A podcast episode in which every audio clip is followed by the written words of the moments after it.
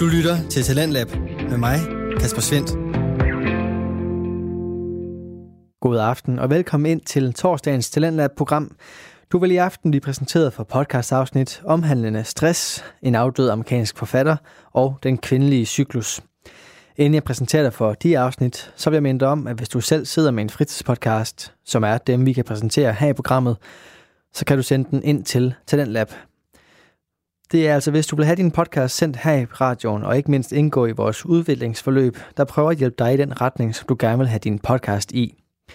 Hvis du altså vil det, så kan du sende et afsnit eller en smagsprøve på din podcast ved at gå ind på radio4.dk, hvor du kan udfylde en formular samt sætte et par ord på, hvad din podcast er for en, og i hvilken retning du gerne vil have den i. I aftens første time, der kan jeg præsentere dig for et afsnit fra podcasten Psyken og Fysen med de to værter Karina Ibskov og Vasken Avagian. Psyken og fysen har fundet en unik balance imellem vidensdeling og underholdning, mens det lykkes dem at tale til lytteren på en forståelig måde. Podcasten giver således lytteren en faglig snak, som ofte udspringer fra teori, men som tager lytteren alvorligt og fortæller dig, hvad teorien egentlig betyder. De to værter de ønsker at skabe et forum omkring de samtaler, som vi mennesker ellers ikke rigtig har. Samtaler omkring lige præcis det, der er svært, det der kan gøre ondt, eller hvor man er mest sårbar – og det er med en stor portion nysgerrighed og viden, at psyken og fysen dykker ned i de her samtaler. I aftens afsnit, der har de besøg af Camilla Stilling til en snak omkring stress og kampen med den. I afsnittet, der kommer hun både med sin historie, og så kommer hun også med gode råd til, hvordan du selv kan undgå stressen skal ramme dig. Det afsnit, det får du her.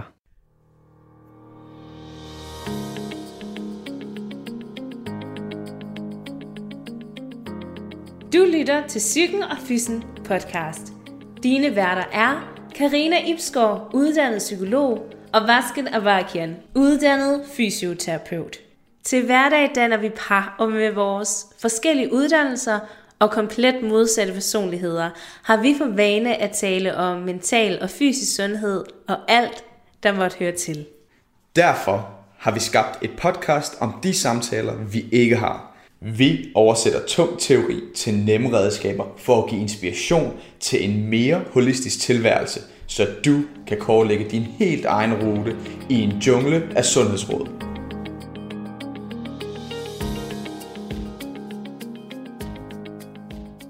Hej og velkommen til Psyken og Fysen. I dag der skal vi snakke med Camilla, som er uddannet humørcoach, og det kommer vi meget mere ind på, hvad det er for noget. Øhm, men udgangspunktet i dag, det bliver simpelthen en snak om stress, og også lidt, altså vi har Camilla med i dag for at få lidt mere en personlig vinkel på, hvordan er det at have stress, og hvad er det for noget, hvordan mærkes det på kroppen. For vi har jo faktisk lavet en episode om stress, som var meget mere sådan detaljeret omkring fakta og neuro, altså neurologisk, hvad sker der mm. i os, når det vi har, har stress på den måde. Men i dag bliver det lidt mere personlig beretning. Mm. Øhm, og så inden vi går i gang, så skal vi da lige have sagt, at vi har åbnet vores egen psyken og fysen praksis. Så nu er vi ikke kun et podcast længere, vi er simpelthen også et fysisk sted, hvor man kan komme og både få noget, øh, ja, nogle psykologsamtaler hos mig, men også komme til fysioterapeut hos dig. Ja. ja. Men øh, det skal ikke handle om os, det skal handle om Camilla. Så skal vi ikke bare komme i gang? Jo. jo. Vil du ikke starte med måske at fortælle lidt om, fordi lytterne ved jo ikke helt, hvad mm. en humørcoach er, er for noget. Nej. Hvad er det? Og det er der jo mange, der ikke øh, ved, hvad er. Men uh, en humørcoach, det er for mig en, der, uh, en, der tager der hjælper mennesker med at tage ansvar for hele deres humør og rumme alle deres følelser. Fordi der er meget sådan snak omkring det her med, at vores tanker styrer vores følelser, som styrer vores handlinger. Men ofte så ved vi ikke, hvad vi går og tænker, og vi ved heller ikke helt, hvad det er, vi egentlig går og gør. Men vi ved ret ofte, hvordan vi har det. Så det er egentlig det, jeg hjælper mennesker med. Og især unge mennesker med at tage ansvar for, for hele humøret og rumme hele humøret. Mm. Så det ikke kun er at være glad hele tiden, men også mm. at være, være ked af det, og, og det er okay. Men, men lige øh, noget, noget uortodox, vi gør, fordi i mange andre podcasts, der plejer man at sige, I kan finde vores gæst på den og den øh, hjemmeside, eller sådan og sådan. Øh, vi gør det lige nu, så Camilla, hvor kan man finde dig hen, hvis man vil vide meget mere dybdegående om, hvem du er, øh, i forhold til, hvad du tilbyder? Jamen, så kan man kigge på min hjemmeside, der hedder jaka.dk, og det er Y-A-C-C-A, og ellers så Camilla Super. Stilling inde på Instagram. Godt. Det er der. så er den ligesom på plads. Tak. Men prøv at fortælle os om dig selv, og hvor kom, øh, hvor kom alle de her idéer fra? Bare starte med begyndelsen. Jamen i forhold til stress, eller Mm. i forhold ja, til... i for, bare i forhold til stress. Lad os starte med det. Ja, jamen altså... Øhm, jeg blev jo sygemeldt med stress i 2016, mm. 17, og øh, jeg kan ikke rigtig huske, hvad der sker op til. Nej. Øh, så det vil sige, 2016 er ret sløret. Mm. Jeg kan kun huske de tre første måneder af 2017 sådan virkelig tydeligt, og så er det sådan lidt sløret også efterfølgende. Mm. Men, øhm, men ja, det er der, det er der det hele øh, begynder. Øhm, jeg, jeg kan mærke, at jeg er presset, men jeg reagerer ikke rigtig på det. Der, hvor jeg reagerer på det, er, da jeg vågner op i min seng en nat og ryster i mm. hele kroppen og græder. Jeg kan ikke stoppe med at græde, mm. og jeg kan ikke Altså, jeg, jeg ved ikke, hvad jeg føler. Jeg kan ikke Mm. mærke noget som helst, andet Mm. end at det er ubehageligt. Og øhm, der vælger jeg så at sige til mig selv, at øh, det nok er en god idé at tage til læge og lige få undersøgt, hvad det er. Og øh, det gør jeg så, og får at vide af min læge, at øh, jeg har alle tegn på at have stress, og det var mm. jeg også lidt klar over på det tidspunkt. Hvordan, var, hvad- hvordan var du klar over det? Jamen det var det her med, at jeg har jo også hørt om, hvad er symptomerne på stress, og det er jo Mm. meget med hjertebanken, og at Mm. man har meget travlt, og Ja. altså, er meget i gang hele tiden. Og jeg var hele tiden i gang med et eller andet. Jeg havde gang i Ja. rigtig mange ting på én gang. Er det noget, du havde undersøgt tidligere i forbindelse med noget andet? Altså jeg har haft angst, stress og depression før, men ikke stress på den her måde. Det var, Nej. sådan, det var meget anderledes end mm. første gang, jeg havde det. Så jeg var jo bekendt med, hvad symptomerne Ja. kunne være. Hvad var forskellen på første og anden gang? Jeg tror første gang er det mere sådan, hænger det sammen med, at det at have angst, altså på det tidspunkt, hvor jeg havde angst, var jeg bange for at miste, så det stressede mig Ja. okay. på den måde, at jeg skulle sådan kontrollere nogle ting og Ja. være sikker på, at alt nu var, som det skulle være. Så det var stress på en helt anden måde, hvor det her Ja. det var meget mere... Øh, det handlede om mig, hvor den anden stress handlede mere om noget med nogle andre. Ja. Og Ja. Var, var der noget... Øh, jamen, nu- vil jeg ikke øh, sådan fiske efter noget, men var der forskel i form af øh, angst, hvor du måske havde knap så meget jeg vil sige, en forståelse for, hvorfor du var bange for at miste, hvorimod stress, der vidste du, at øh, præcis hvorfor du havde det. Altså i forhold til angsten, der var det jo... Altså der vidste jeg jo, at jeg var bange for at miste ja. i forhold til kærlighed. Det var jo det, det, ja. det, var det, det handlede om. Og hvor det her, hvor jeg går ned med stress, at der ved jeg faktisk ikke, mm. hvad det handler om. Nej. Altså det er jo det, er det der er forskellen Ja. på det. Jamen, grunden til, at jeg spørger det, for det, det kan være, at der er nogen, der sidder derude og så tænker, hvordan uh, differentierer mellem med angst og stress. Altså, no, nogle af de ting, der sker rent neurologisk, det er jo, at øhm, stress og angst, de ligner hinanden meget på me- altså mekanismeplan. Øh, så hvis man tænker, hvad, hvad, er forskellen på de to, så kan man sige, angst, det er ulogisk, hvorimod øh, stress, det er bundet i noget, du oplever her nu, men som måske gør, at du ikke har overskud til at overskue, hvad der foregår omkring dig. Øh, Så hvis man tænker, hvad, hvordan finder jeg ud af, hvad jeg har, så er det ofte, fordi man skal lige, øh, som du siger, du er bange for at miste noget, men du ved egentlig ikke helt, hvorfor du er bange for at miste det. Det er sådan meget, det er en intens følelse. Ja. ja. Det, det er, hvis man er nysgerrig derude omkring, hvordan det lige differentieres. Øh, Men, men prøv at fortsætte, øh, fortsætte med, med det her stress. Hvad, hvad skete der så? Så havde du været til lægen? Jamen altså, på det tidspunkt, hvor jeg går ned med stress, der har jeg øhm, mit eget rengøringsfirma, og jeg er i praktik et sted i forbindelse mm. med mit studie, Mm. og kører meget på også derhjemme i forhold til at sørge for, at tingene er i orden. Øhm, så jeg ringer jo så til mit praktiksted og siger, at jeg ikke kommer tilbage. Ja, Og de ved ikke, hvad jeg er sygemeldt med, men de ved bare, at jeg bliver sygemeldt ja. på ubestemt tid. Og det synes de jo ikke var positivt. Øhm, vi har haft en lidt speciel, hvad skal man sige, en lidt speciel relation. Øhm, og det var både godt og skidt. Det var, øhm, det var en lidt speciel oplevelse for nok både dem og jeg.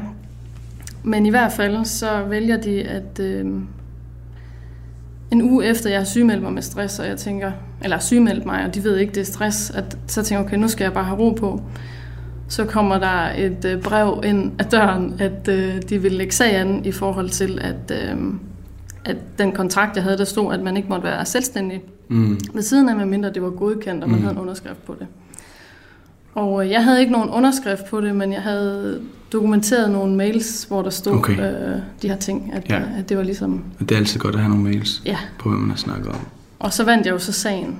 Ja. Øhm, men det var bare den der indstilling med, at nu skal det være roligt, og så Ja. lige pludselig, så eskalerede det sådan virkelig, så var det overlevelsesmode. Jeg skulle til at sige, det må have kostet dig en masse stress. Ja, Oven Altså, på det, du oven på det, der var. Ja, du skulle egentlig have fået lov til at slappe af nu. ja lige præcis. Det var, hvad lægen havde sagt. Ja, Men ankede du det, eller noget som helst? Gik du videre med det og sagde, hey, I har altså faktisk uh, gjort noget virkelig uhensigtsmæssigt. Hvad gør man i sådan, i sådan en situation? Hvordan kommer man videre? altså jeg valgte at trække mig selv ud af det på en eller anden måde. Altså valgte egentlig bare at se det logiske i det, og sige, jamen okay, for at, at komme igennem det her, så bliver du nødt til at finde de beviser, du kan, så det gjorde Ja. jeg. Og, øhm, og så sendte jeg det videre til min fagforening, Ja. og så tog de sig af det, Okay. og hjalp mig rigtig meget, og vandt jo så også sagen for mig. Okay. Øhm, så de endte jo også med at skulle betale en erstatning, faktisk. Okay. Øhm, Til dig? ja, Ja, okay. og øh, ja. Og man kan sige, at i princippet vidste de jo ikke, hvad jeg var sygemeldt med. Nej. Så sådan rent respektfuldt og sådan, Kunne de have spurgt? ja, altså måske, og Hvorfor måske er det heller ikke du så ikke? vigtigt. Ja, og måske er det heller ikke så vigtigt, men det er også bare den der respekt. Det tænker jeg også, hvis man sidder som arbejdsgiver, at, at det også er, øhm, er vigtigt sådan at tage det seriøst, når folk de sygemelder sig, lige Ja. meget hvad det er, og så egentlig øh, være åben for en dialog omkring det, og støtte op. Støtte op. Især den her respekt, var det noget, du følte manglede på arbejdspladsen, når du siger, at der var lidt gnidninger? Eller er Ja. det forkert sagt af mig? Nej, nej, det er, det er korrekt. Altså, det var... Øhm, I bund og grund tror jeg egentlig, det er en god virksomhed, men øh, kulturen i virksomheden var ikke så, så god, og det var svært at, at lukke nye ind, og, og mange skiftede, fandt jeg ud af, mange var skiftet øh, inden for få år, så rykkede de fra virksomheden, hvilket Okay. okay. jo også er øh, skidt. Ja, ja. Øhm, ja, og så kan jeg huske, da jeg startede, at hende jeg sådan var tilknyttet, hun kom halvanden time senere end mig, og, øh, og der var ikke gjort klar til at komme, og der var bare sådan nogle ting, der ikke fungerede, og når folk gik til frokost Nej, vi snakker om gik- første dag, eller vi snakker om hver dag? første dag, Okay, ja, først. og så gik der en måned inden, der var sådan et bord og computer, og Hold op. Ja. Hvad gjorde du i den måned? der havde min egen computer med. Jeg er rimelig sikker på, at der, der er nogle virksomheder derude, som skal passe på med det. Det er vist, øh, ja, det er vist farligt i forhold til sådan GDPR, så pas på Ja. derude arbejdsgiver. I skal så sørge for computer det hele til Ja, jeres medarbejdere. Lige præcis. Ja. Men ja, så der var også noget i forhold til altså det her med fællesskab og lukke luk nye ind. Øhm, det var også lidt udfordrende for mig. Det tror jeg også er på mange arbejdspladser. Altså når der kommer en ny, at Ja. man så skal sørge for at få den her person med ind i fællesskabet. Og selvfølgelig har man jo også et eget ansvar. Det tænkte jeg jo også selv Ja. over, at jeg havde, men jeg var bare så usikker og ked af det, og havde det bare ikke særlig godt i det hele taget på det tidspunkt. Så jeg havde ikke sådan det store overskud til egentlig Nej. at interagere med de andre, medmindre de gjorde et eller andet øh, for at interagere med mig, og det gjorde de så ikke. Hvis du ikke har lyst til at svare på det selv, fint, men hvad var det, der gjorde, at du var så ked af det allerede i starten, altså da du arbejdede der? Jamen, det var, at det var flere ting. Altså, jeg, var, jeg havde jo det her rengøringsfirma, og Ja. øh, der havde jeg fået en til at overtage øh, mine kunder, Ja. og hun blev desværre syg, hende der overtog for ja. mig. Og øhm, det medførte, at jeg kunne gå i seng om aftenen og spekulere på, kan vide, om hun så sygemelder sig dagen efter. Det var, om, det ja. var sådan, Ja, det var nogle, det var nogle, jeg tror hun havde ondt i knæet, eller der var nogle ting der. ja okay. Øhm, Ja. og det kunne godt svinge lidt fra dag til dag, om hun kunne arbejde. Og, og det er jo ikke hendes skyld. Det var mig, der havde bygget en virksomhed op på, at, at den ikke var bygget til, at uh, der var sygemelding. Nej. At det bare var fremad. Det var meget ja. sådan, mit mindset var på det tidspunkt. Øhm, så jeg bebrejder jeg overhovedet ikke hende noget. Men det var bare en enorm stressfaktor. Ja. Og så vågne op og så vide, okay, nu er der risiko for, at hun ringer, og så ringer hun, og så ringe til kunden, inden jeg selv skulle ud på Hold nu. praktiksted. Ja, ja, ja. Og så håndtere en kunde, der bliver sur, det er måske anden gang, eller sådan noget, Ja. der så ikke bliver gjort rent, ikke? så har man problem. Ja, nu er jeg lidt nysgerrig, fordi jeg er jo selv øh, virksomhedsejer, Ja, og har egentlig ikke øh, andre end mig selv og min øh, partner, Karina. Hvordan forsikrer man sig selv i, øh, i et, et firma godt kan håndtere sygemeldinger? Fordi det er måske noget, jeg, lidt, jeg mangler lidt på min front at vide. Jamen, jeg tror, der er flere ting, altså, man kan gøre. Altså, man kan sige, da jeg selv drev virksomheden, øh, eller jeg havde en partner i det, men det var mig, der var den aktive del, og hvor vi ikke havde nogen medarbejdere, at at der var det jo sådan, så lavede jeg jo bare nogle aftaler med kunderne om, Ja. at jamen, så flytter vi bare rundt på det. Okay. Og så er jeg også selv ret fleksibel Ja. i forhold til, hvornår tingene kunne lade sig gøre. Men så snart der er nogle andre, så Ja. har du jo både som, altså så bliver du jo leder lige pludselig, Ja. og så har du ansvaret for, at, at de trives, og at, Ja. øh, at de kan måske ikke være lige så fleksible, fordi Nej, nej, det er ikke deres hjertebarn. Nej, det er det ikke. det er det ens eget. Ja. Men der er Så- forskellige ting, man kan gøre, også forsikringsmæssigt. Okay, så det er forsikringen, vi vi skal lege med. Ja. Fint. Men, men det var en stressfaktor. Var der andre ting, der var en stressfaktor, især, især under den her øhm, praktikperiode? Ja, altså, øhm, der var det her med virksomheden, så var der det at være i praktik og ikke føle, øhm, føle sig, sig ok der. Og så på hjemmefronten også, at, at jeg havde egentlig en rigtig sød kæreste på det her tidspunkt, men, men havde så svært ved øh, egentlig at se det, fordi jeg havde det dårligt med mig selv. Jeg var usikker og ja, havde det bare rigtig dårligt lavt selvværd på det tidspunkt. Så der var bare uro alle steder, jeg kiggede hen, og det, Ja. var, det var stressende. Og det kulminerede. Ja, det gjorde det. Så det var alle de her områder, der ligesom Ja. ja. kulminerede. Jeg får sådan en pegefinger herovre fra. Ja, nej, det var bare fordi, jeg har et spørgsmål i forhold til, Jeg sagde jeg noget forkert. inden I går videre. Men det her med, når det er, at man som psykolog sidder med nogen, der har stress, Ja. øh, så kan man jo sidde og lave nok så meget intervention. Øhm, men men hvis det er, at den person kommer tilbage på sin arbejdsplads, og der ikke er blevet gjort noget overhovedet, så er der jo meget stor sandsynlighed for, at personen får stress igen. Ja. Og nu er du jo også selv i, hvad kan man sige, du er ved at lave din egen selvstændige virksomhed. Har du nogle råd til arbejdsgiver, der sidder derude? Og, fordi vi ved jo alle sammen, at det her med stress er jo et stort problem på, på arbejdspladserne. Har du et, et godt råd i forhold til, hvis du var arbejdsgiver et sted, hvad vil være en... Hvad... Skal vi lige tage den? Jeg vil dø Bare snak videre. Det, the show must go on. Jeg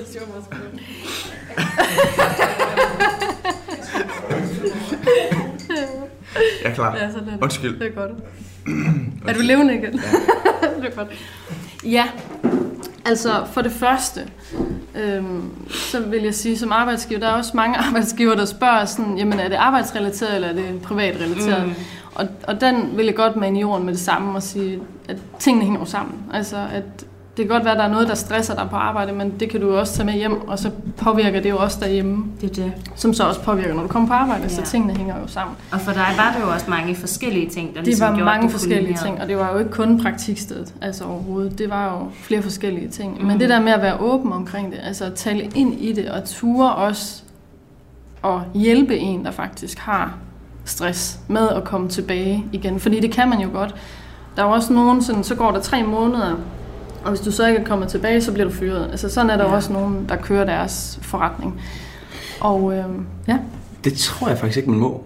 I hvert Ja. fald, jeg ved ikke helt med private, men det er jeg ret sikker på, at man ikke må i det offentlige. Ja, okay. øh, I forhold til sådan øh, sygemeldings øh, og, og, og, og love deromkring.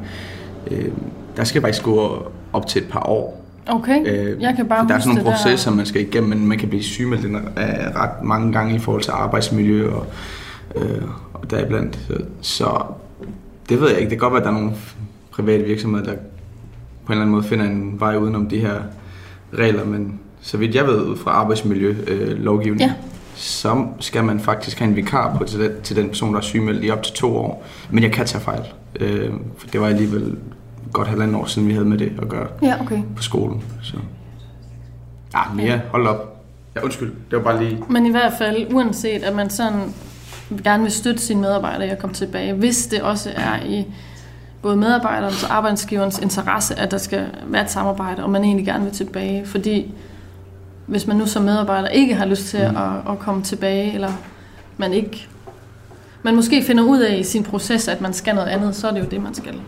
Og hvordan kåbede du med det? Det her med, at nu var du sygemeldt, og den her sag var i gang, men du fik det jo også bedre. Ja, øh, det gjorde jeg, og jeg fik, altså vi var også ved at sælge virksomheden. Der var faktisk flere ting, ikke? fordi vi var ved at sælge virksomheden øh, midt i det hele, øh, fordi jeg havde brug for ro. Jeg havde brug for at Mm. lukke nogle af de her ting. Mm. Og det, den proces tog tre måneder.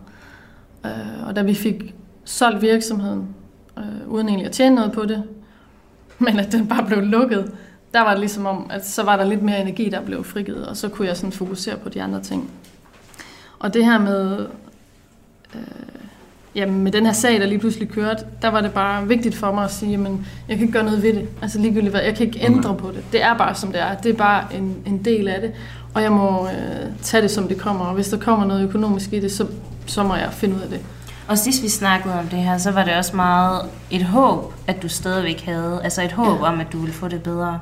Ja, lige præcis. Altså jeg har jo haft depression, da jeg var meget ung. Meget yngre, end jeg er nu. Ja. Øhm, så jeg ved også, altså der var min verden helt sort, og det var den ikke her. Så jeg vidste også godt, at, at, øh, at jeg skulle nok komme igennem det, jeg skulle nok klare det. Mm. Og der har været forskellige episoder i mit liv, hvor at det har været meget mørkt, og det ikke har været rart. Men hvor jeg hele tiden har haft det her håb, og hele tiden bare vidste, at jamen, det skal nok komme tilbage, fordi lyset kommer tilbage. Var der noget, du sådan konkret gjorde? Sådan en praksis, du, du egentlig lavede efter den her sygemelding? Ja, altså da jeg først finder ud af sådan nogenlunde at slappe af, øhm, så begynder jeg at indføre gåtur. Mm. At jeg skal gå en tur hver dag. Og, øhm, og det bliver faktisk, øh, jamen det gør jeg hver dag, og det bliver sådan noget to-tre timer, og, og det bliver sådan et terapirum for mig. Og, øh, og bare gå der. Det var både her inde i byen i Horsens, men også altså, gå ud til skoven, eller til vandet, eller et eller andet. Så bare finde ro i det. Ja. Og så nogle gange med musik, og andre gange uden musik. Og der var jeg meget heldig, fordi øh, det er også en af grundene til, at jeg gerne selv vil give noget tilbage. Øh, fordi jeg faktisk føler, at mange af de mennesker, jeg mødte på min vej, de, øh, de sendte altid sådan gode vibes. Altså så smilte de. Altså ligesom om de kunne fornemme, og hun er måske ikke sådan lige helt op, hende, hende der går derovre med den lille hund. jeg skulle måske lidt noget, noget, noget møg for hende, men... Øh, men øh, så smilte de, og så smilte jeg jo også, og så blev jeg bare mere glad af det, og så øh, blev de her gåture jo faktisk øh, det, der holdt mig op. For så havde jeg noget at lave. Det kan jeg også huske, jeg tænkte meget over det her med, at når folk de sådan sad til et eller andet, det kunne være noget familiefest, eller det kunne bare være venner, der var sammen, og alle sad og talte om deres arbejde, og jeg sad bare og tænkte, shit, ikke, hvad jeg skal sige. Altså sådan, at det der med at virkelig at føle sig udenfor lige pludselig, ja. ekskluderet af samfundet på en eller anden måde. Uden at være det, men det var bare sådan følelsen indeni. Men hvad, hvad, hvordan, hvad gør man der? Fordi der er jo, vores samfund er rigtig meget bygget op omkring arbejde. At dit arbejde er din identitet. Du er psykolog, du er coach, jeg er fyser, nu er alting okay. Alting er sat, og hvis, hvis der er noget, der ændrer sig, så er det ikke okay. For det, det ændrer vores identitet. Hvad gør man, når man er blandt alle de her mennesker, der hver især har en arbejdsidentitet, som de egentlig tager med til sociale arrangementer? Hvordan får man fortalt folk, jeg er også det her, udover alt det andet, jeg kender mig for? Hvad gør man så? Øh, ja, hvad gør man så? Jeg tror, det jeg gjorde var egentlig at øhm, finde ud af, hvem er jeg egentlig som menneske først. Øh, det brugte jeg rigtig meget den her periode på. Også at, at sige til mig selv, at det var okay også at nyde det her. Altså sådan egentlig at, at have en pause, hvor at, at ja. du virkelig kan trække stikket ud og finde ud af, hvem er du egentlig som menneske. Og så egentlig bare lægge væk på det. Også når der var nogen, der spurgte ind til noget, eller ja, også arbejdsrelateret, skal du snart i gang, eller hvad vil du gerne i gang med, når det er, så er det også bare sådan at sige, jamen, det ved jeg ikke. Og lige nu, der skal bare tid. Ja. Og det, jeg skal nok finde ud af det skal nok komme, men lige nu der skal jeg bare lige finde ud af, hvem jeg er, og hvad det er, mm. jeg gerne vil. Og så egentlig også finde ud af i den proces, at det der med sådan de der spørgsmål, så hvem er jeg, og hvad er det, jeg gerne vil, og hvad er det, jeg skal. Det er jo noget, der er sådan, altså er hele livet. Det er jo en ja, proces. Ja, ja, ja. Så det er sådan, det kan jeg i hvert fald selv huske, da jeg måske var de der 17-18 år, der tænkte jeg meget over sådan, hvem er jeg, og hvad skal ja, jeg med mit liv? Ja, ja. Men øh, ja, Ja. At så lidt senere finder så ud af, at, at det ja, er jo faktisk bare noget, der, der kører hele tiden. Ja, det stopper aldrig. Og vi ændrer os jo hele tiden, ja. og der er alle mulige input og indtryk. Og, ja. ja. Og så bliver vi klogere også. Ja, ja forhåbentligvis. Ja. Men det var jo faktisk også i den her periode, at du tog en coachuddannelse. Ja. Uden nogen penge. Ja. Altså det startede... Hvordan gør man det? Hvordan tager man en coachuddannelse? nu skal jeg fortælle. ja, det hvordan, gør man, hvordan gør man noget i det hele taget, uden at have nogen penge? Jamen det, der sker, det er, at øh, efter jeg har været sygemeldt i øh, fire måneder, så har jeg noget, der ligner 0 kroner på min konto. det er så ikke helt rigtigt, for jeg havde 4.000, og de 4.000 valgte jeg at bruge på et øh, retreat hos øh, Sofia Manning i øh, København, som er en af de førende coaches her hjemme i Danmark. Og et retreat, hvis man ikke lige ved, hvad det er, så er det sådan en, for mig var det i hvert fald sådan en weekend for mig selv, kun med mig i fokus, og, og, sådan finde, og det var netop sådan noget med, altså jeg kan huske det, det jeg synes, der var fedt ved det, det var sådan, finde ud af, hvem du er, hvad det er, du gerne vil. Hey, det er lige sådan, det, du har Ja, det var lige det, jeg havde brug for. Jeg tænkte, hun taler lige til mig. og så tog jeg på den her øh, weekend, og, øh, og det er ikke fordi, de sådan prædiker en masse om, omkring coachinguddannelsen. Det er ikke sådan noget, hvad hedder det, amerikansk uh, sekt, uh, nej. halleluja, så Nej, slet ikke. er du lige pludselig medlem af Westboro Baptist. Men det kunne man godt tro, når det nu er, at, okay. at det, der så kom ud af det, var jo, at jeg så gerne ville være coach. Det var jeg ikke. Men, Fedt. Okay. ja. Men så, så sker der det, at øhm, jeg er på det her retreat og finder ud af, på dag to, tror jeg, at øh, jeg skal være coach. Altså, der er ikke noget at være i tvivl om. Jeg havde overvejet det i to år, om det var noget, jeg skulle, og, øh, og det blev meget tydeligt. Ja. Og så, øhm, så siger jeg det højt derover til de andre, der er på det her retreat. Og øh, at det gør jeg. Jeg går hjem, og så melder mig til det her, og så spørger de, "Nå, men hvordan vil du finansiere det? Så siger jeg, det ved jeg ikke. Det finder jeg nok ud af. Og så øh, kommer jeg hjem og sender en mail til øh, administrationen og siger, kør I med rattebetaling? og øh, Det flabet. det gjorde de. Og, øh, og jeg kunne også godt få sådan en lidt speciel udgave. Ja, Og det var okay. sådan, jeg havde først tilmeldt mig maj 2018, så, øhm, så der var jo lige noget tid at løbe på. Det var i august 2017, så der var lige noget tid også til at spare op og sådan. Ja. Jeg er helt nysgerrig. Hvordan så det ud, altså, da du var sammen med alle de der andre, så lige pludselig står du op og siger, ja, jeg skal være coach. Hvordan reagerer folk, altså, når man er på sådan en retreat? Hvad... Altså, det var sådan noget high five. Altså, det var lidt, lidt lige før vi kom over i sådan noget sektagtigt. Okay. Det, var, det var high fives. Og Nej, sådan, hvor er det fedt. Ja, det, det var for krammer og alt Okay. okay. muligt. Og folk var helt oppe at køre over det. Og også fordi, at der var flere, der sådan havde, havde sagt, det kunne de godt tænke sig. Ja. Men det der med at sætte handling bag, tænkte Ja, okay, ja. ja. Øhm, og der var rigtig mange på retweetet, altså også efterfølgende, der sagde sådan, og vi havde kontakt efter, at de gerne ville, og de skulle bare lige spare op, og de skulle Ja. bare lige det ene og det andet. Øhm, så det var ikke særlig mange, der endte ud med egentlig at blive coaches. Men, øhm, men jeg gjorde det, og det Fedt. gjorde jeg, fordi jeg tilmeldte mig jo det her, øhm, og tænkte, så må jeg jo bare arbejde igen. Ja. Og, øh, og det var både godt og skidt, fordi så er det også det der med at falde tilbage Ja. i et gammelt mønster, ja. og så begynde at arbejde sig ud af tingene, og så måske få stress igen. Så det var jo ikke sådan en super holdbar løsning. Nej. Men så sker der det, at øh, på Facebook, så er der en konkurrence, der bliver ved med at poppe op øh, fra Sofia Manning, at øh, Ja.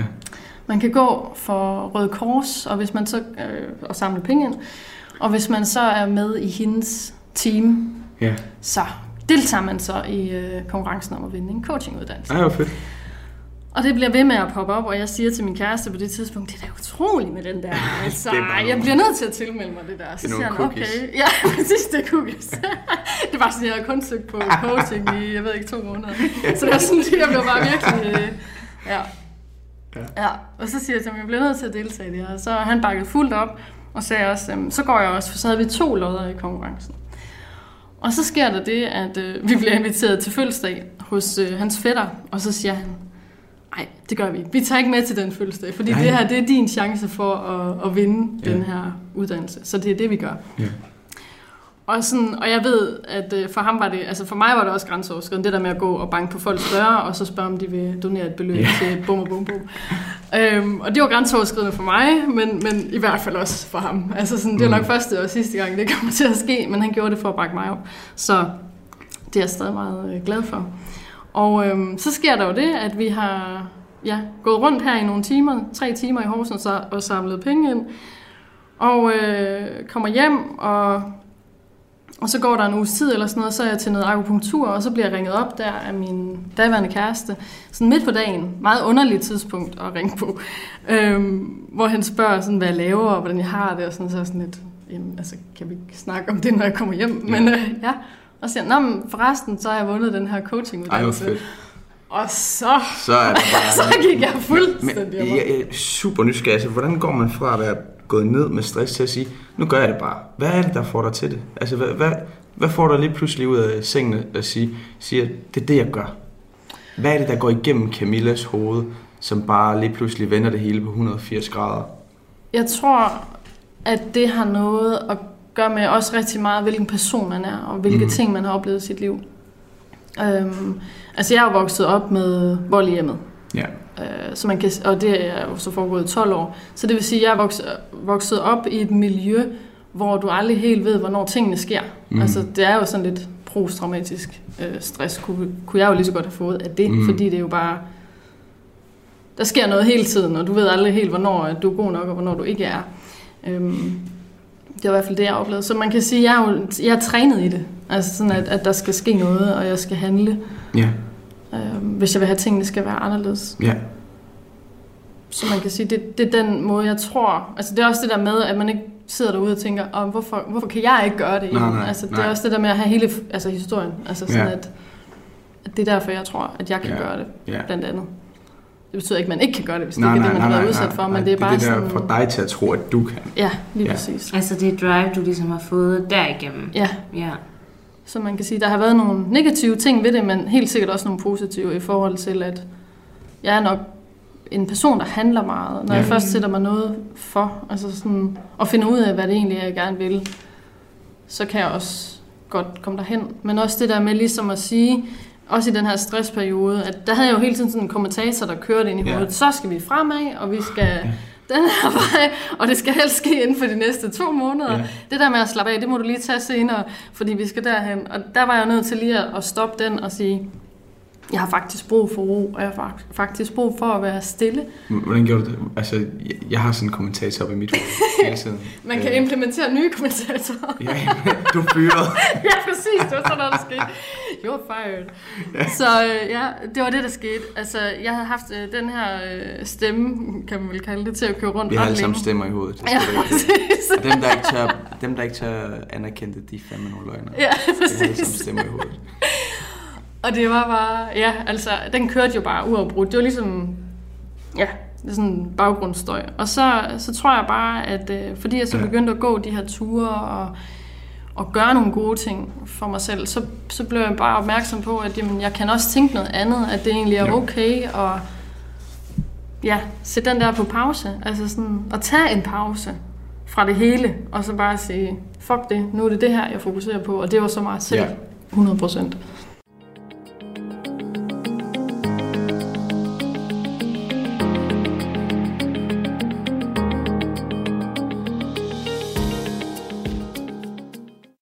Vi, vi, vi snakkede om noget om øh, sidste gang øh, i går, inden vi skulle, ligesom, da vi mødtes, øh, inden vi skulle snakke om, øh, om det i dag live, eller øh, ikke live, men optagelse.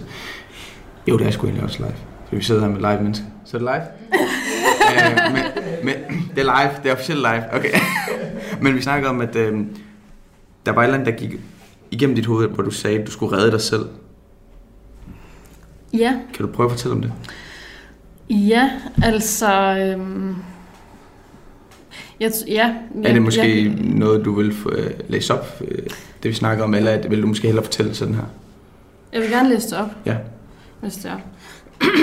Altså her sidder vi, og jeg kan ikke finde ud af, om det er live, eller om det ikke er live. Men det er fordi, vi udgiver, når det ikke er live, men vi sidder her, og det er optaget, når det er live. Altså, det er fandme forvirrende. Altså, det er jo lidt, det er jo lidt langt, øh, det her. Ja. Men, men det er nogen, jeg har skrevet den 14. april Ja. 2017. Kan du måske tage øhm, noget ud, du synes er det aller, hvis man kan det? Det kan man ikke. Nej, okay. Det, det skal kun være det, du har lyst til. Ja. Ja. Jamen, det er også det, jeg tænker. Det er ikke sådan, at du skal tvinge dig selv til at læse det hele. Men jeg vil Så gerne læse til det hele, du for jeg synes, at det sådan giver... Der er Det giver sammenhæng. godt- Ja, det giver, der er en Okay. sammenhæng. Nå, Bare men, du er øhm, okay med det. Jeg er helt okay med det. Klokken er 00.04. Jeg har grædt i de sidste to timer. Stille med tårer, som triller langsomt ud af øjenkrogen. Men også voldsomt gråd. Mit hjerte stikker hver gang, jeg tager en indånding. Jeg tog til påskefrokost i dag, men jeg var ikke klar. Da jeg kom hjem, viste de fysiske tegn sig ret hurtigt. Ondt i hjertet, tung krop og ekstrem træthed. Pludselig kom tårerne. Det gik op for mig, at jeg nu havde fjernet den udefrakommende støj. Men hvad med støjen indeni? Hvad med min indre kommentator, som konstant vil have mig til at tænke fremad? Men hvad med lige nu? Jeg ved, hvad jeg skal fremad, fremadrettet for at få det bedre. Men lige nu ønsker jeg helt ro og fred. Men hvordan skal jeg finde det? Jeg har glemt, hvordan jeg finder ro og slapper af. Jeg har undertrykt ked af det følelsen, og kun fokuseret på at se fremad. Jeg har ikke bearbejdet mine seneste beslutninger, kun at det var det, der skulle til. Det her bliver hårdt arbejde, og det er jeg indforstået med. Jeg vil gerne det her. Men lige nu vil jeg ønske, at der var en, som tog min hånd og sagde, kære ven, du har passet på og hjulpet så mange i dit liv. Nu er det din tur til at blive passet på og hjulpet. Så tag min hånd, min ven, og jeg vil beskytte dig, til du er klar til at kæmpe igen. Men denne ven findes ikke. Jeg må finde den i mig selv.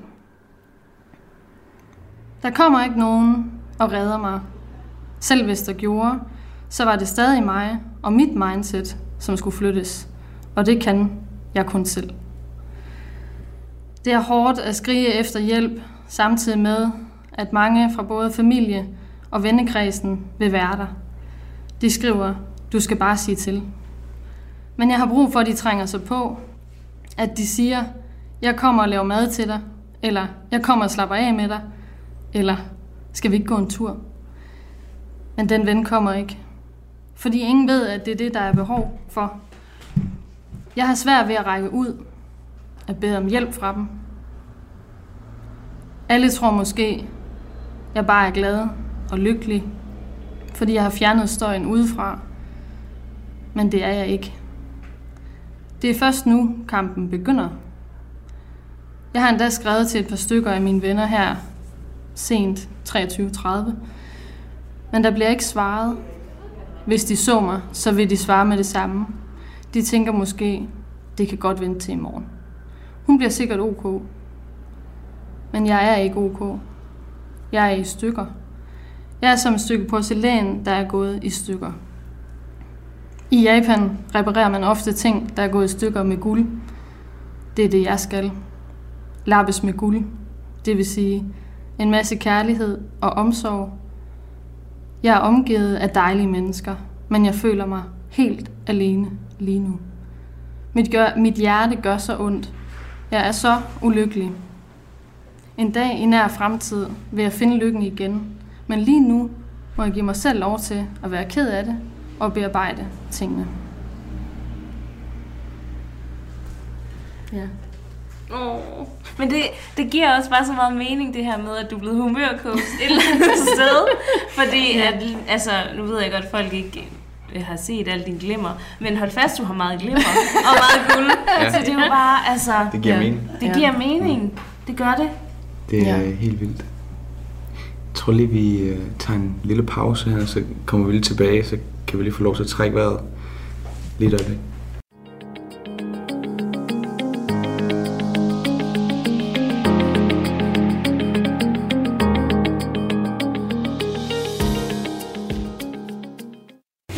Og vi er tilbage fra pausen. Det, det var en vild historie, Camilla. Øhm, det der med at gå i stykker. Øh, så hvordan går man videre fra det? Så jeg kan helt klart øh, genkende de der, øh, de der ord, du har skrevet ned med, at der er ikke nogen, der kan se det på en. Man er bare der. Men også, at der er noget på den anden side. Og på et eller andet tidspunkt, så skal det nok blive godt. Så. Men det var lige øh, hele følelsesregistret, vi gik hjem der. Øhm, Karina, har du måske ligesom en, en, en måde at komme videre herfra? Er der noget, vi går videre med i forhold til det her interview? Men hvordan var det, nu skriver du også det her med, at du har svært ved at række ud på det tidspunkt, men, men den aften får du alligevel sådan skrevet til nogen, som ikke helt reagerer, og som jo også er en kæmpe skuffelse, altså. Eller hvordan var det? Altså, jeg hvordan, tror... Hvordan tog folk imod det omkring dig? Jamen, folk tog sådan imod det, at de synes, det var svært. Altså sådan, at jeg havde jo kunne alt muligt. Og have 100 bolde i luften og gribe alle 100 bolde. Og så lige pludselig, at jeg kunne ikke engang kaste en op og gribe den. Altså det var sådan... Det var anderledes for dem, end hvad de var vant til. Så det var jo både svært for dem at forstå, at jeg ikke var, som jeg plejede at være. Og det var svært for mig selv at forstå, hvem er jeg så, hvis jeg ikke kan have alle mine projekter. Og så øh, ja, hvem er jeg? Altså, så det var rigtig svært at række, det var rigtig svært at række ud, øhm, selvom jeg gjorde det den aften der. Øhm, så var det svært at sende de her beskeder afsted. Og så bliver det selvfølgelig også, det gjorde det i hvert fald for mig, en eller anden form for skuffelse. Men også sådan en reminder om, at jeg havde også kørt mit eget liv ret presset, så i virkeligheden havde jeg måske heller ikke været den bedste ven for mine venner. Nej. Så måske kan det jo også være det der med, at jamen, så kan du bare heller ikke forvente, at, at de så er der, når, de, Mm. når du står der i den situation. Sådan havde jeg det i hvert fald lidt selv. Men det var også sådan, så kom der også lidt skyldfølelse i, og, Mm. og det var heller ikke sådan. det var heller ikke super Så godt. altså Ja, så kørte det igen, så kom kommentatoren lidt igen. Ja. At det er også bare din egen skyld og alt det her. så jeg prøvede egentlig at blive min egen bedste ven. Øhm, og det kan vi jo altid.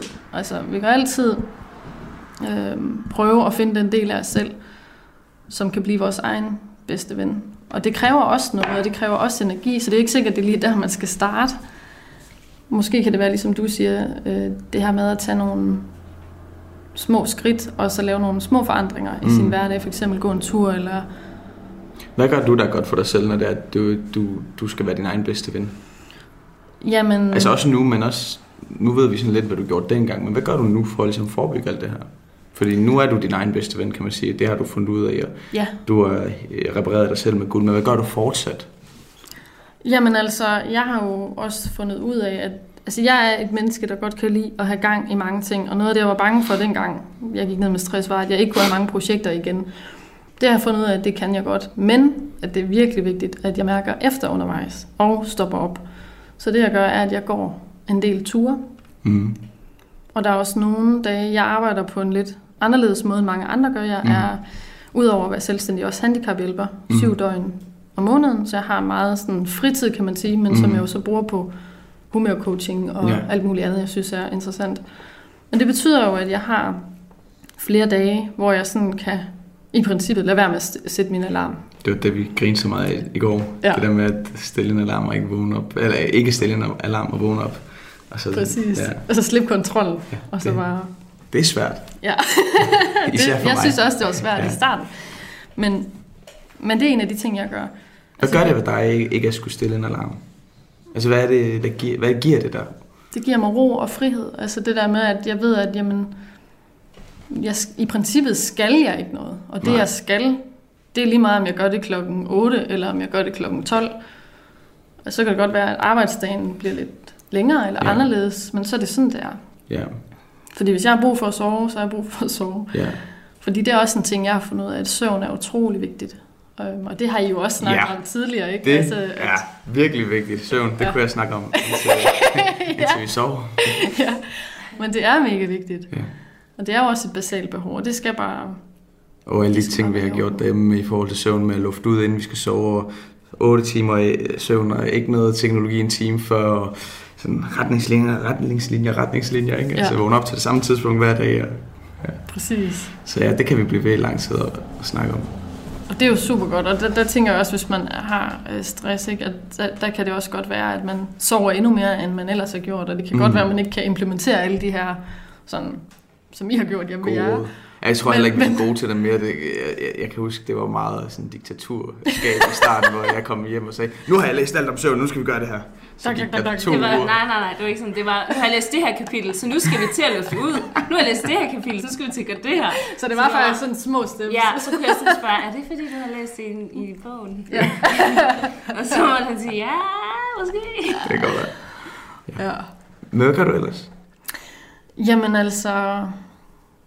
Jamen det er jo det her med at gå ture, og så give mig selv lov til at sove længe indimellem, og så også at være sammen med mine venner og familie. Det er jo noget, der lader mig rigtig meget op, og, øhm, og have tid til det. Altså sådan, jeg kunne ikke tænke mig igen at få så travlt, at jeg ikke har tid til mine mm. venner, eller ikke har tid til min familie, fordi Mm. det betyder meget for mig. Og øh, jeg vil gerne være der for dem, og vil gerne hjælpe dem med at have det godt. Og det gør også bare, at når de er glade, så bliver jeg også ekstra glad. Ja. Altså det der med at dele sin glæde, så bliver den bare dobbelt så stor. Øhm, så det er også en ting. Men, men ellers også bare, jeg kan også godt lide noget så simpelt. Jeg har en, en lille Fiat 500, som øh, i daglig tale øh, hedder Miss Daisy. og Øh, det er min lille partner in crime, så vi kører nogle gange en lille tur. og så bare ud til noget vand, og så holder vi der og kigger lidt. Ja, fedt. Ja, og det er vi. det, det er ikke bare bilen og jeg. Nej, nej, det, bilen er en ven. Ja, ja, det er- Fanget den godt. Det er en friend. Ja. Ja. Er der noget nyt, du begynder at gøre for tiden? Kan du huske, vi snakkede i går omkring noget af det her i, i, i forhold til kulde? Nå, ja. Ja, ja. Ja. Noget, jeg, fatter, jeg, jeg fatter ikke, hvordan normale mennesker gør det. Altså, det er jo sindssygt. Øh, I er jo lavet af noget helt andet. Fuldstændig. Ja, det er sådan nogle skræmmende mennesker. Det er dem, man skal sende i krig. De er Ja, farlige. De frygter ikke kulde. Altså bare jeg går ud sådan på altanen uden sko på.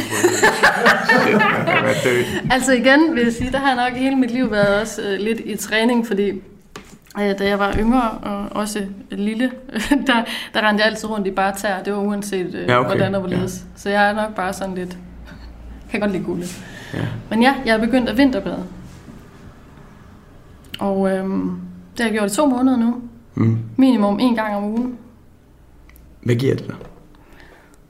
Det, jeg talte faktisk lige, jeg har været ude og vinterbade i dag sammen med min øh, nabo, og vi talte om det her med, at det er faktisk interessant at se, hvor hurtigt man kan lære noget nyt og Ja. blive glad for noget Ja. nyt. Så det er en af tingene, det giver mig. Altså, og så er det det her med, at grunden til, at jeg gjorde det var, eller første gang, det var, at øh, jeg snakkede med en af mine andre kammerater, hvor han ringer, og vi snakker om alt muligt andet end, end lige vinterbadning. Og så lige pludselig ud af det blå siger han, skal vi ikke vinterbade? Og så er jeg sådan, jo, lad os gøre det. Og så var han sådan, fuck! Det er de, de der kommentarer, man kommer med. Ja, ja, lige præcis. Man regner ikke med den Nej, anden. Der er ikke nogen, der Ja, samler den op. Nej, men øh, jo, det skal gjorde vi du. så. så er bare sådan pis. Nå, så siger jeg, jamen, så, det skal vi, vi skal gøre det, siger jeg så. Og øh, det gør vi så. Og øh, vi kører ud til Husøjet, øh, som jo er her i Horsens, Ja. hvor man vinterbader, hvis det er. Og, og går så ud af badebroen i morgenkåb, og håndklædet er med, og det er bare sådan det- det lyder lige koldt. så stille hen ad den her øh, ja, badebro, og så smider det hele undtagen lige vores badetøj, og så hopper i, og så fokuserer vi egentlig bare på vores vejrtrækning. Og så op igen. Og så havde vi bare det vildeste adrenalinkick, tror Ja. jeg, man overhovedet sådan kunne forestille sig. Vi var Det- helt høje. Den er god nok. Den er god nok. Det er adrenalin og noradrenalin, der bliver udskilt. Så. Og i øvrigt, venner, så hvis det er det, man gerne vil, så er vinterbadning skide godt imod angst og depression, fordi noget af det, man får i, øh, hvad hedder det, eller det er der i hvert fald nogle teorier omkring, for det er noget, noget af det, man får i an- antidepressive medicin, det er øh, det, der udløser øh, adrenalin og noradrenalin, som sætter nogle andre hormonelle systemer i gang. Så det er også en god måde at ligesom bekæmpe stress på i kroppen. Øhm, det er bare sådan en sidekommentar. Ja, det er ret interessant. Ja. Ja. Det er ret fedt. Ja. Men så nu gør du det hver uge? Jeg vil så være ærlig at sige, at i sidste uge, der blev jeg lige lidt overrasket over øh, dagene. så så der, der sprang jeg faktisk lige... Nå, er det øh, lige onsdag? Ja, ja, men det er sådan, når, det, når, når livet er lidt... Øh, altså, det er lidt på en anden måde. Det er Ja. ikke så stru- jo, det er struktureret, men ikke så meget i forhold til ugedage. Nej. Jeg kigger ikke så meget på, hvad dag det er, men mere, hvad Nej. der skal ske. Okay, Øhm, men der findes ikke Nej, faktisk. Der er jeg altid handicaphjælper, så jeg var sådan, nej. handicaphjælp Ja, dag. ja, så det, det er det. Ja, lige præcis. Det er det. Jeg kører Ja. ikke så meget med ugedag. Nej. Men øh, ja. Øh, men ellers, så, ja, Ja. ja. så har det været hver uge, og også faktisk flere gange om ugen. Ja. Ja. Hvilket også var interessant at se det her med. Det blev faktisk et lille eksperiment lige pludselig, at vi egentlig satte et mål om en gang om ugen, fordi det var realistisk. Og så blev vi så bidt af det, at det blev de her to-tre gange om ugen. Mm. Og det behøver ikke kun at være med hinanden, det kan også Mm. være med andre. Mm. Og det er egentlig også ret fedt. Ja. Øhm, til, altså det aller sidste skulle må måske være det her med, hvis man gerne vil have en ny start. For man må jo sige, efter at have hørt alt det her, at du har fået en ny start, Camilla. Og Ja. hvis der nu er andre, der sidder derude og tænker, wow, den der note, du lige har læst op, det er bare så meget mig lige nu. Hvad for nogle råd kunne du så give til dem? Mm. Nummer et, lad være med at lave en to-do-liste. Mm. Nummer to, find et holdepunkt om dagen. Og det kan være noget så simpelt som, altså det kan, det kan være en gåtur. Det, det kunne jeg ikke lige starte ud med. Altså jeg startede jo ud med at gå til diætist, fordi jeg kunne, jeg kunne ikke engang tage stilling til, hvad jeg skulle spise. Um, så det var, det var noget af det første, jeg gjorde, for jeg tænkte, jeg bliver nødt til at have noget energi. Jeg havde ingen energi, så jeg var nødt til, at det, jeg fik ind, det skulle give mig energi til, at jeg bare kunne øh, i hvert fald rejse mig fra min seng, fordi bare det var svært. Mm. Så hvis man sådan kan bryde det ned og sige, at klappe sig selv på skulderen, og det kan lyde sådan helt åndssvagt, men, men klappe sig selv på skulderen, fordi man egentlig kommer ud af sine ting, hvis det er det, der er udfordringen. Det gør Og så... jeg også nogle gange i weekenden. Præcis. Godt gået. Ja, sådan. Du klarede den. Du blev ikke liggende til søndag. Men, øhm, men det tænker jeg egentlig, øh, altså sådan helt simpelt, og, og også det der med egentlig, så fik jeg noget at spise. Mm. Og altså det der, så opfylder jeg mine basale mm. behov. Og så fokuserer jeg på det Mm. mm. til at starte med, og så kan man altid udvide med et eller andet. Øh, og det kan jo være en god tur. Jeg var også heldig, at her i Horsens Kommune er der jo fantastiske tilbud mm. i forhold til, hvis man øh, er udsat for stress eller sygemeldt med stress. Så jeg var også til noget, der hedder stressmestring, hvor jeg Mm. egentlig gik i sådan en gruppe, hvor der var andre, der også havde stress. Og for mig var det også en, en hvad skal man sige, jeg kunne se, fordi nu har jeg jo haft stress og nogle andre ting tidligere, mm. Så nogle af dem, jeg var i gruppe med, havde det sådan på bevidsthedsniveau, og hvad de selv kunne gøre, værre end mig, hvor jeg godt vidste, at jamen, okay, jeg bliver nødt til selv at gøre nogle ting, hvis jeg vil forandre. Men det er jo okay. Men, men det kan også hjælpe en. Altså sådan både det der med at se, okay, shit, øh, jeg er virkelig langt nede i forhold til de andre, eller omvendt, jeg er faktisk, jeg er faktisk et andet sted, end, Mm. end de er. Og kan måske også hjælpe på en anden måde så. Præcis, fordi så blev det jo lige pludselig, at så kunne jeg jo lige pludselig hjælpe nogle af de andre med at ja, finde mere ind til dem selv.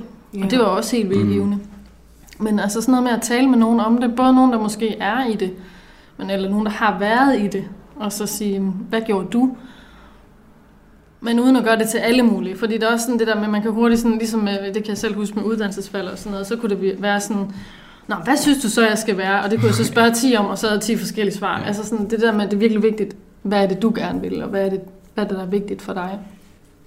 Hvordan starter man den samtale øh, at spørge en person, som måske er i det, eller har været i det? Fordi jeg tror måske ofte folk ikke har lyst til at spørge en person, der har stress, eller har haft stress. Det er, tænk hvis jeg udløser deres stress. Ja, ja det kan jeg måske Hva- godt hvad, følge. Hvad gør man? Altså, hvordan kan man lige gå hen til personen og sige, hvordan vil du have folk snakket med dig om det? Jamen, jeg havde det jo sådan, at øh, jeg gjorde det, at øh, jeg sendte min familie øh, en besked, øh, det vil sige både min daværende svigerfamilie og min egen familie, en øh, besked om, hvordan situationen var, og hvordan jeg gerne ville have, at det blev håndteret. Altså i forhold til, at det behøvede ikke at være sådan elefanten i rummet, Nej, øhm, at de måtte godt spørge ind til det, men også bare acceptere, hvis jeg ikke havde lyst til at gå i dybden Så man skal bare tage det lidt casual, men stadig, hvis personen ikke har lyst til at snakke om det, så lad være med at tage det for casual, og så Ja. sige, fint nok, jeg respekterer dig. Altså det er jo meget forskelligt, hvordan folk har det med det. Altså min egen indstilling til sådan nogle ting i det hele taget, det er ligegyldigt om det er stress eller al, al mulig andet sygdom, er egentlig, at man som medmenneske spørger personen, øh, der er i situationen, om det man nu har på hjerte, men at det så er personens eget ansvar, altså den, der har stress ja. eller noget andet, at sige fra. Fint. Øhm, Fint. hvis man er i stand til det. Okay. Men øh, det tænker jeg. Og så noget af det fineste i din historie er jo også det her med, at du har rækket ud og fået hjælp Mm. igennem af flere omgange, ikke? Jo. Altså, det er ikke noget, du er gået med og gemt på. Altså, også en, den samtale, vi havde i går, hvor vi forberedte alt det her, at du ligesom fandt ud af, og det skrev du jo også, at der er ikke nogen, der bare kommer på ens dør og banker på og siger, værsgo her noget glæde og noget glimmer, og så øh, er du bare glad Jo, for jo, det er. livet. Nu er der. men, men nej, det er der jo ikke. Altså, så man, man bliver også nødt til at vide, at man, man skal selv gøre noget. Det er det. Øhm, at det, det kommer ikke ned fra himlen. Nej. Men, men det, man kan gøre, behøver ikke at være vildt. Altså, Præcis. det kan egentlig bare være, at man taler, det kan Ja. næsten ligegyldigt være, hvem du taler med. Du kan i princippet bare sidde, det gjorde jeg selv, jeg har også nogle film øh, fra 2017, hvor jeg bare sidder og græder og snakker med mig selv, og, og fortæller mig selv, hvor forfærdeligt jeg har det, for bare at få det ud. Mm. Ja. Eller også at skrive det ud. Skrive dagbog. Og så også at se, altså det er også nu her to dagbøger, der ligger her, men sådan det der med at kunne se, wow, sådan her var det for en måned siden. Ja. Og nu er det sådan her. Nu kan jeg fandme stå op hver dag. Ja. Altså sådan, det kunne jeg ikke for en måned siden. Nej. Altså sådan virkelig se, så er der sådan en lille sejr. proces i det. Ja. Ja. Virkelig de der små skridt. Mm. Bare fokusere på det. Og de små sejre. Ja. Ja. Så lige pludselig så har man gået et kæmpe skridt, uden man egentlig bemærker det, fordi man fokuserer på de små. Øhm, jeg tror faktisk, at det er passende at stoppe nu. Radio 4 taler med Danmark. Og hvis du vil høre flere afsnit fra Psyken og Fysen med Karina Ibsgaard og Vasken Avagian, så kan du enten finde dem på diverse podcastplatforme, men du kan selvfølgelig også finde tidligere Talentlab afsnit både med og uden Psyken og Fysen inde på radio4.dk. Mit navn er Kasper Svendt, og jeg står klar på den anden side af dagens sidste nyheder med nye afsnit fra nogle af Danmarks bedste fritidspodcasts, men først altså nyhederne.